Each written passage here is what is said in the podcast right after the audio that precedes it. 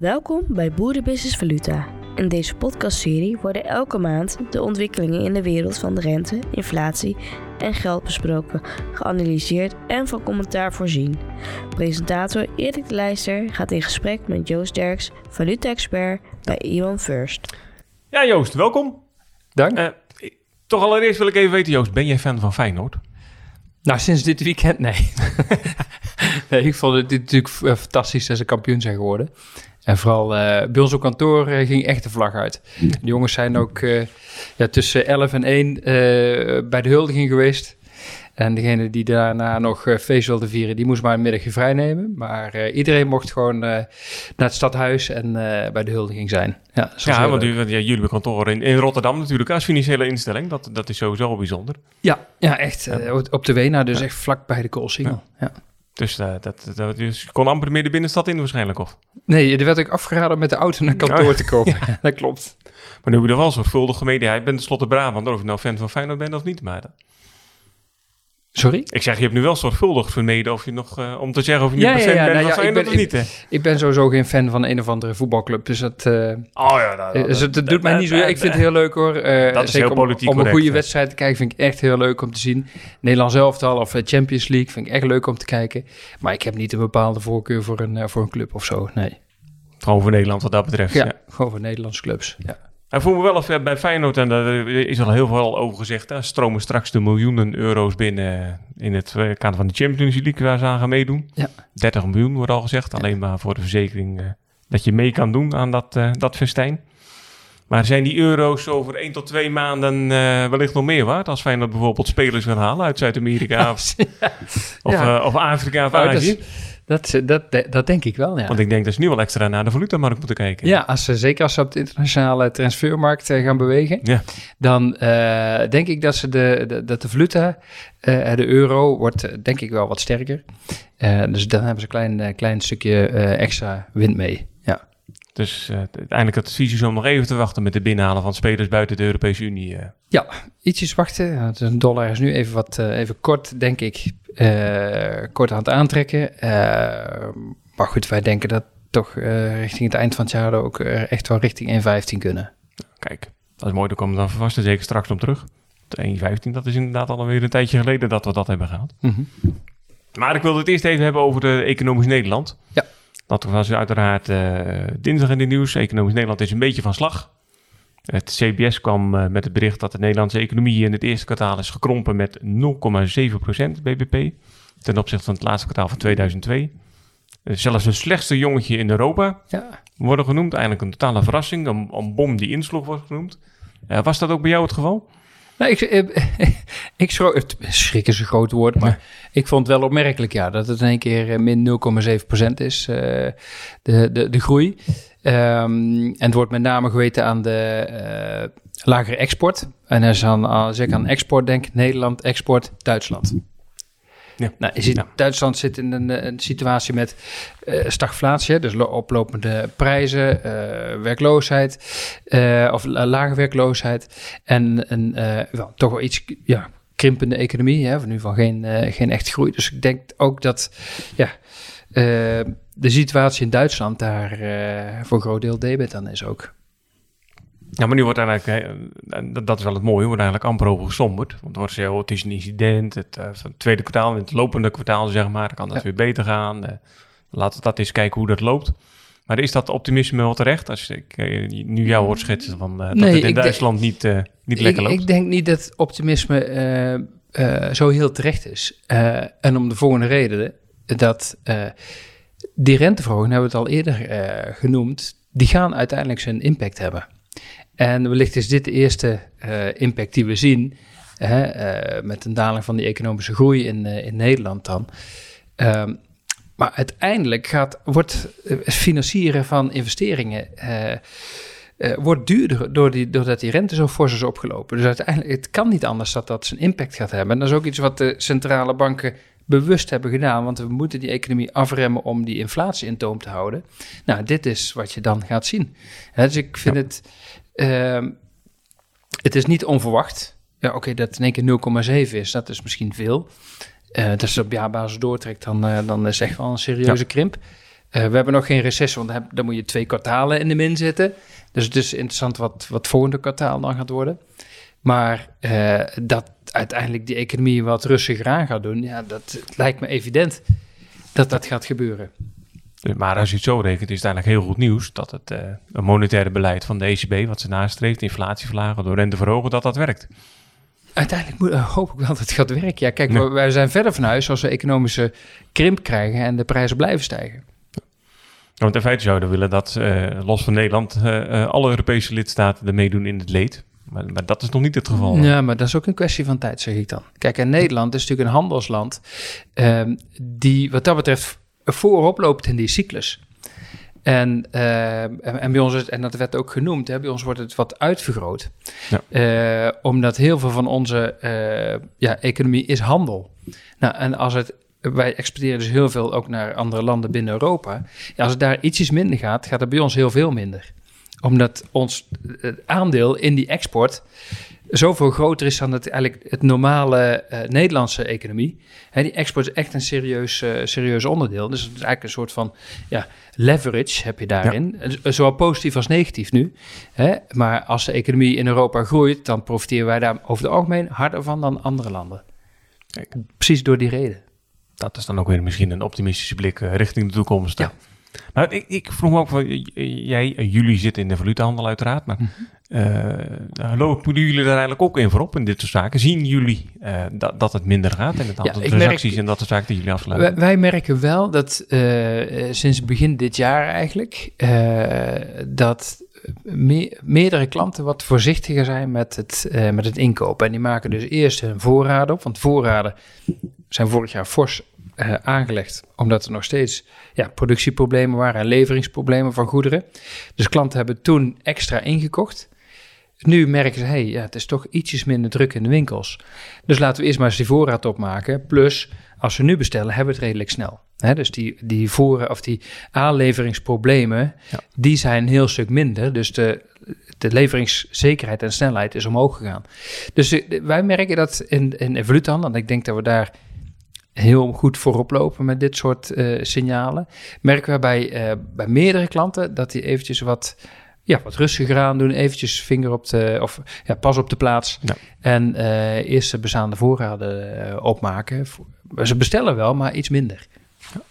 En de feit, als je dat nu nog steeds ziet, is dat ook een weinig bemoedigend signaal voor, voor iemand die weer een plusje hoopt voor het tweede kwartaal, als ik ja. het zo, zo beluister. Ja, kijk, en dat, dat is dus ook de, Sorry. Ja, ja, het is altijd de handel, hè? Ja. Uh, ongeluk een alarmpje af. Um, maar dat, uh, uh, en, dat, en dat is dus ook het effect van die renteverhoging. Hè?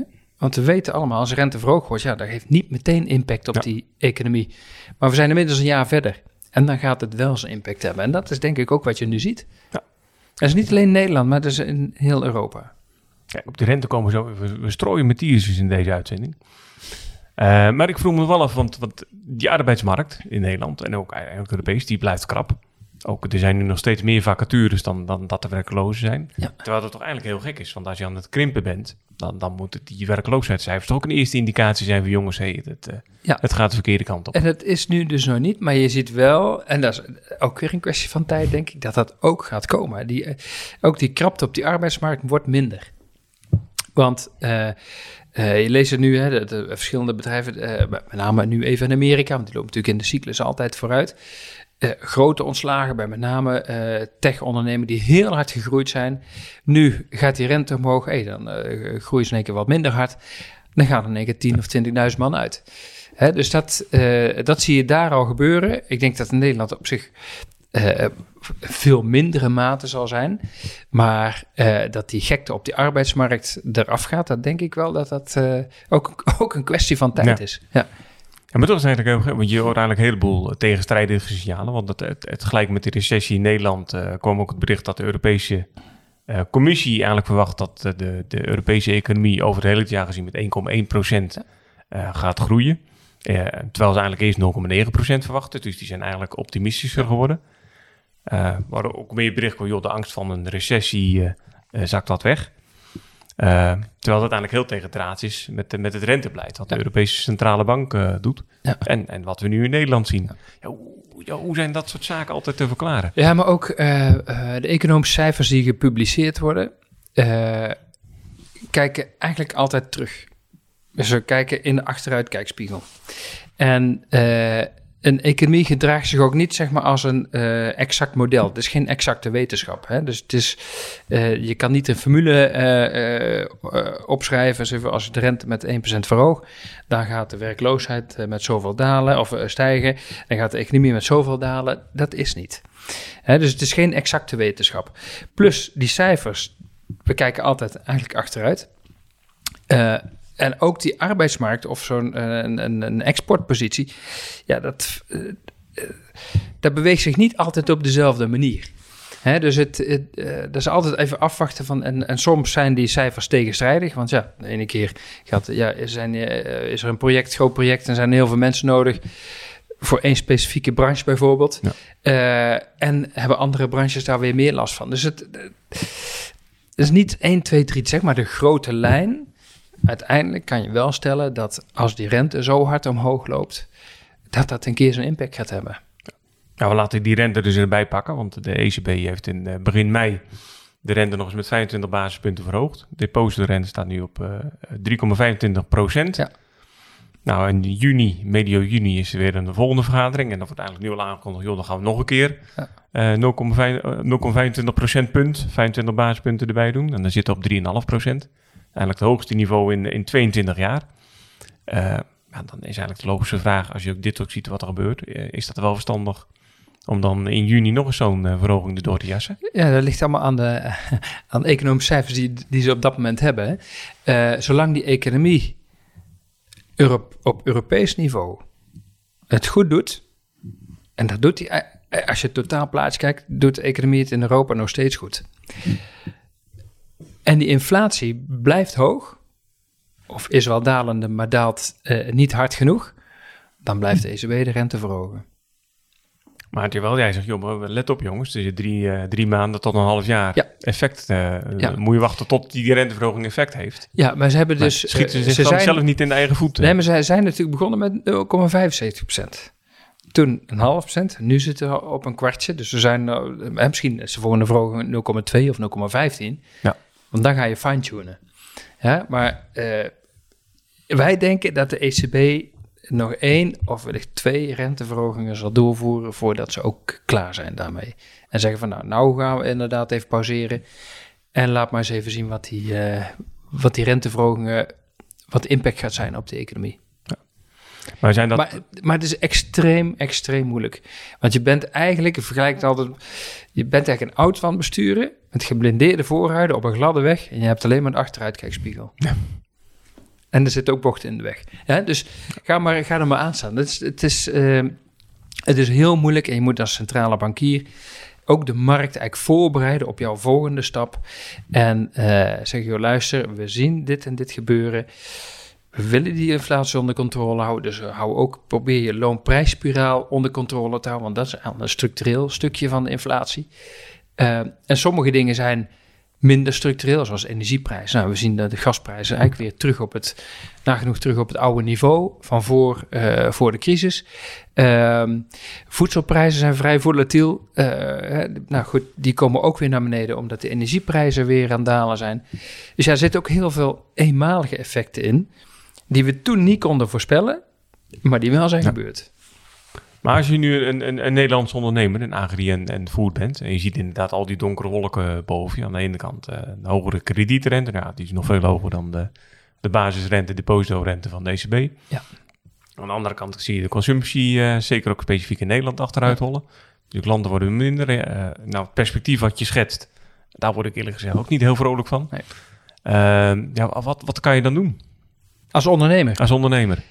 Uh, toch kijk op bedrijfsniveau uh, hoe je jouw onderneming wel winstgevend kunt houden. Hè? Dus ga ook ga slim, en dan weet ik dat boeren dat sowieso doen, of de, de hele AGF-sector, die zijn al heel innovatief. Uh, maar, en die kijken ook van, hey, hoe kan ik mijn energie besparen? Waar kan ik nog meer kosten besparen? Het is niet voor niks dat we in Nederland zo super productief zijn op dit vakgebied, op dit op landbouwgebied eigenlijk, vergeleken met de hele rest van de wereld. Daarom komt iedereen hier kijken hoe het moet. Dus ik denk dat we daar al zeer eh, innovatief zijn ook. Maar ik denk innovatie blijft heel belangrijk, ook om, voor de toekomst. En uiteindelijk, we moeten allemaal blijven eten. Eh, dus voor de AGF-sector ben ik daar eigenlijk niet zo heel bang voor, eerlijk gezegd. Moet nog wel even Haag zeggen ook, hè, dat, eh, dat ze dat moeten doen.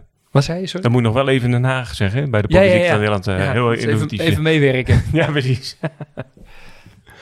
hey, maken we even een stap naar de, de andere kant van de plas. Want er, eh, daar heeft de vet eh, ook in de eerste helft van, van mei ook het besluit genomen Ja. 0,25 procentpunt eh, bij te doen. En die zit al inmiddels tot 5 tot 5, eh, 5,25 procent. Ja.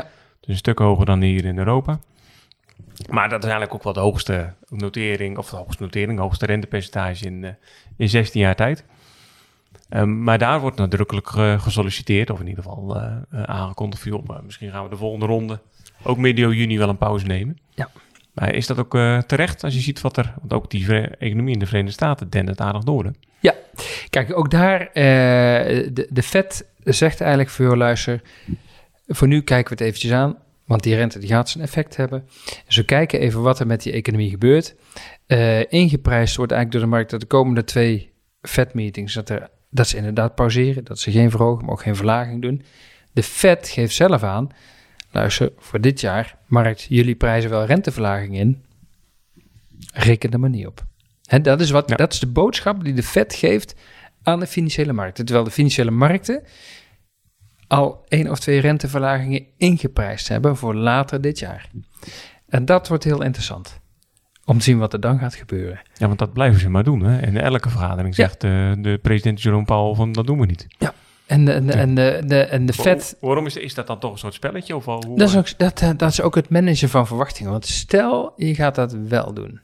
Je gaat, oh, de rente wordt daar weer lager. Hoppatee, investeren en consumeren. Want dat kunnen de eh, Amerikanen natuurlijk goed. Die gaan weer vol, eh, vol gas geven. Ja, en dat is precies wat ze nu even niet nodig hebben. Want als je vol gas geeft op de economie, gaan die prijzen weer omhoog. Dus, maar dan is het een beetje een eh, soort eh, ja, kinderspelletje zou je bijna willen zeggen. Hij zegt het niet, maar hij bedoelt het misschien wel. Hè, en en, en de- uiteindelijk, degene met de langste adem, dat is vaak de vet.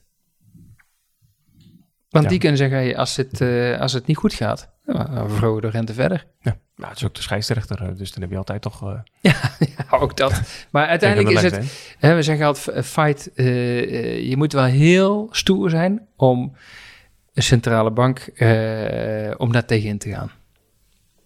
Het is wel eens gebeurd, hè? Weet je dat? Nee, nee, vertel eens. De Bank of England. Hm? hebben George Soros, die, zei, die naam zegt je ook nog wat? Ja, die, ja, zeker, absoluut. Nou, Nee. het pond zat natuurlijk in het EMS, Europees Monetair Stelsel. En Soros dacht van ja, nee, maar dat kunnen die Engelsen nooit volhouden. Want de economie, de fundamentals, dat klopt niet met waar die koers staat. En die is toen inderdaad gaan speculeren tegen het pond. En die he- heeft zo'n grote zak gehad en zo, ja, die is eigenlijk zo stoer geweest. Die heeft uiteindelijk eh, de Bank of England op de knie gekregen. En die stopte uiteindelijk met interveneren. En toen is het pond uit het EMS gevallen. Ja. Dus het kan wel. Maar de vet is wel nog iets groter dan de Bank of England, Ja. zeg maar. Dus dat eh, wordt wel heel stoer als je dat gaat doen. Dus het moet wel een hele stoute jongen zijn, wat dat betreft. eh.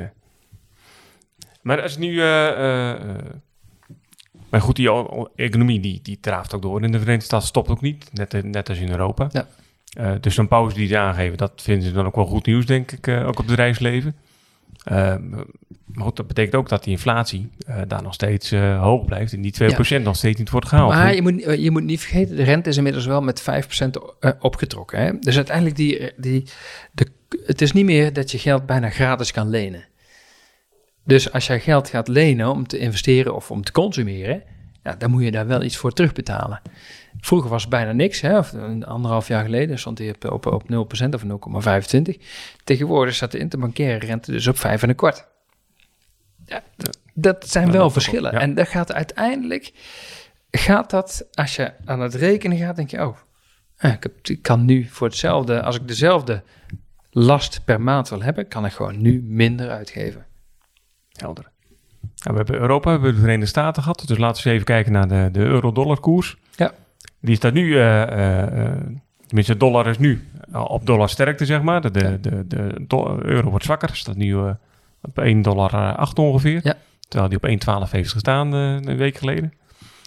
ja, hoe, hoe komt dat eigenlijk?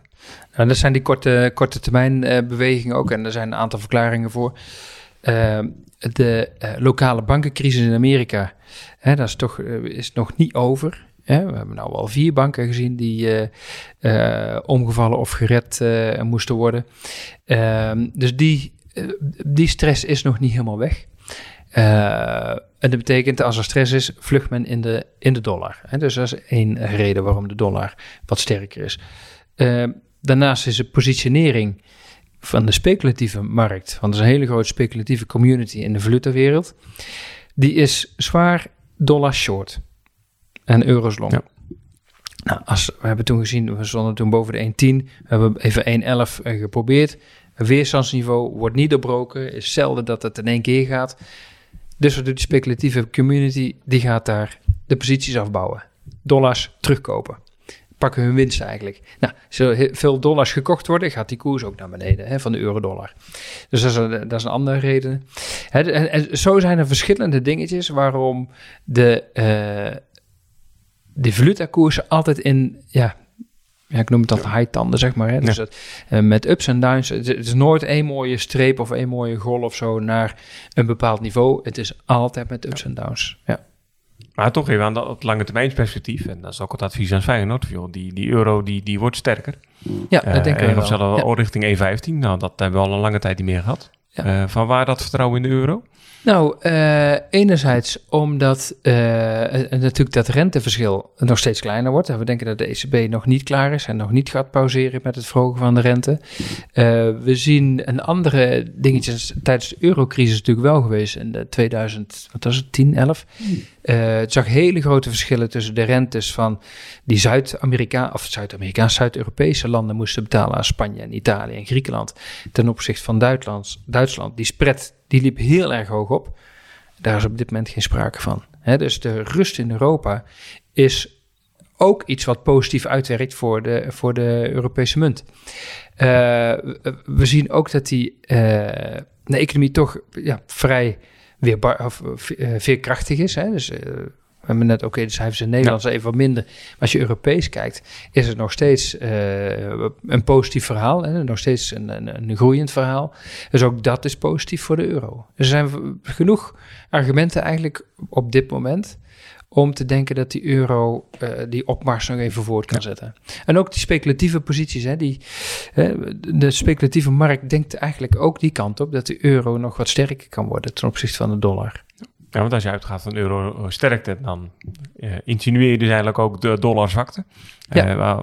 Wat zijn daar redenen van? Dat die dollar toch, die eigenlijk nu op de vijf weken hoogtepunt ergens rond die bivakkeert, dat dat toch zwakker wordt de komende maanden? Dat, dat, de, dollar wat zwakker wordt. Ja, ja.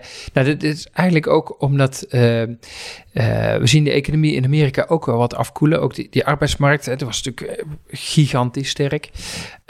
ook daar komen de eerste barstjes in. Dus ook we denken dat daar echt wel zijn impact gaat hebben. En je ziet ook, en dat zie je in Amerika meer dan in Europa, grote ontslagrondes hè, bij die grote, uh, grote bedrijven. Ja. daar gaan ze met bosjes tegelijk eruit. Uh, en dat gaat, dat gaat uiteindelijk gaat gewoon doorwerken in de economie. Of nou ja, linksom of rechtsom die mensen worden ontslagen. Dus die hebben gewoon daar geen werk meer. Dus dat, gaat, dat gaat wel zijn, zijn dingetje, zijn tol eisen. Um, maar is dat dan, wordt dat dan een economische storm, om het even zwaar aan te dikken? Of een, toch een economische depressie eh, die, die wat langer duurt? Eh? Nee, kijk... Oh, depressie is wel de verkeerde term voor de e-, economie natuurlijk. Maar. Ja, nee, maar het, uh, kijk, uh, we verwachten het eigenlijk, uiteindelijk wel wat minder ga, zal, ga, zal gaan. Dat je een, een, een korte recessie ja. gaat krijgen, maar dat daarna die groei weer oppakt. Want wat je ook ziet is toch, sorry, met die coronacrisis die we hebben gehad. Nu ook, en dan zie je dat in Nederland of in Europa ook, er is een enorme inhaalslag is er geweest. En die is misschien wel bijna ten einde, maar die is er, eh, dat werkt nog steeds door. Dus mensen hebben over het algemeen hun spaarcentjes zijn goed gevuld. Hè, hun spaarportemonnee is nog steeds goed gevuld. En dat blijft dus. Dus we zijn wat dat betreft eigenlijk best wel rijk met elkaar, met z'n allen. Um, en dat merk je dus ook dat die economie daardoor wel door blijft, uh, door blijft lopen. Nou, dat is even een mooi bruggetje of ze uh, over rijk zijn met elkaar of ook rijk zijn met, met het Verenigd Koninkrijk. Nee. Eh, want daar, de, de Bank of England heeft ook 25 basispunten. Ze zijn al aan elkaar verhoogd. Daar is de rente inmiddels 4,5%, maar daar is de inflatie nog steeds torenhoog. Ja, dus bijna 10%. Terwijl de Bank of England eigenlijk eerst aangaf, joh, we vinden eigenlijk nu wel genoeg. Dus uh, er is er ook veel uh, discussie binnen de, het bestuur van de bank zelf, ja. want wat moeten we nu precies doen? Maar ja, wat, wat zijn de verwachtingen daar? Wat, wat? Nou ja, bij de Bank of England, ja, die konden eigenlijk ook niet. Die wilden eigenlijk al gaan pauzeren. Maar ja, dus. de cijfers, dat kan gewoon niet. Hè. Inflatie is veel te hoog. En ik denk dat Engeland een hele specifieke erfenis heeft van nog steeds van die brexit. Hè, dat is, die, die economie is zo ja, omgewoeld eigenlijk. Zoveel neveneffecten doordat Brexit. Heel veel arbeidsmigranten zijn gewoon weer vertrokken. Dus de arbeidsmarkt is ook heel krap. Uh, de verstoringen zijn veel groter geweest dan, uh, dan op het vasteland eigenlijk. En ik denk dat Engeland daar echt nog steeds de zure vruchten van, van plukt. Maar toch zie je eigenlijk een pond sterker worden ten opzichte van de, de, de euro de ja, laatste tijd. En, en, en dat, Hoe komt dat? Ik denk dat dat komt omdat uh, al zo ontzettend veel slecht nieuws is ingeprijsd in de pond. Dat op een gegeven moment ja, is het, zijn er eigenlijk geen... Stel, wij zitten hier met vijf man aan tafel. En als iedereen al ponden heeft verkocht... Ja, dan, dan is er niemand meer om nog meer pond nee. short te gaan. Zeg maar, hè? Dus op een gegeven moment is het ook een keer klaar. Um, en zijn er weinig partijen meer die nog meer ponden willen, willen verkopen. Ja, en dan op een gegeven moment is het ieder klein beetje goed nieuws wordt meteen uh, uitvergroot. Op, opgeblazen. En, ja, en dat is eigenlijk, uh, heeft dan een groter effect dan je eigenlijk normaal zou verwachten. Ja. Dus die, uh, dat zijn zoeken naar optimistische signalen ja. om, om ergens op te handelen wat dat betreft. Ja. Uh, we hebben de, alle drie gehad, hè, euro, dollar, pond. Uh, zie je nog andere valuta uh, met de schuin nog? Nou, ja, kijkt die heel interessant zijn op dit moment? De, Turkse lira op dit moment, hè? Met de verkiezingen? Ja. Kijk, we hebben nu, krijgen nu een tweede ronde, eind mei. En de financiële markten hadden, denk ik, een beetje gehoopt dat de uitdager dit keer zou winnen, of makkelijk zou winnen, of, ja. of net zou winnen. Maar, maar in ieder geval, er komt de tweede ronde, dus het wordt heel spannend of Erdogan aanblijft. Hè? Je weet allemaal dat hij een uh, vrij bijzonder economisch beleid uh, ja. nastreeft. Hè? Terwijl de inflatie omhoog gaat, wil hij de rente naar beneden. Hè, dus dat uh, zet die lira, maar ook de hele financiële markten in Turkije weer verder onder druk. Want je zag de beurs naar beneden, je zag de lira weer terrein prijsgeven. Dus als daar op 28 mei is volgens mij de tweede ronde verkiezingen. Nou, die, die wordt dan beslissend. Ja. Uh, als Erdogan dan verliest, dan denk ik dat de Turkse lira fors kan uh, uh, terrein terug kan winnen. Ja. Omdat de verwachting is dat dan het monetair beleid gewoon weer omgedraaid wordt. En meer, laten we zeggen, minder bijzonder wordt. Ja. Maar die signalen zijn niet echt, want hij staat gewoon voor in de peilingen. Ja, ja. Ja, dus dat is, dat is echt even afwachten. En dat was ook. Uh, maar, maar, wat zou dat betekenen voor zo'n Turkse economie? Dat het nog, nog zo'n termijn op dezelfde wijze door blijft sudderen? Dat, dat houdt toch ergens een keer op, zou je denken? Dat zou je denken, ja. Maar uh, betekent dat de geldontwaarding in Turkije door blijft gaan. Ja. Dus dat is nog meer nullen van de, de bankbiljet afhalen bijna. Ja, dat hebben we al een keer gehad. Hè? Ja. ja. En nu is het natuurlijk 1 euro, uh, nou, ik weet niet precies, zo 21 of 21 lira. Uh, en dat is een paar jaar terug was het nog 1, 1 euro is 8 lira. Ja. of 5 lira. Zo hoeft niet zo heel ver terug. Dus die, die munt is echt enorm verzwakt. En hoe belangrijk is de Turkse economie eigenlijk voor, voor, voor Europa? Nou ja, er komt toch wel veel, uh, veel producten vandaan. Met name de fashion-industrie. Er is heel veel kleding uh, wordt er geëxporteerd door Turkije.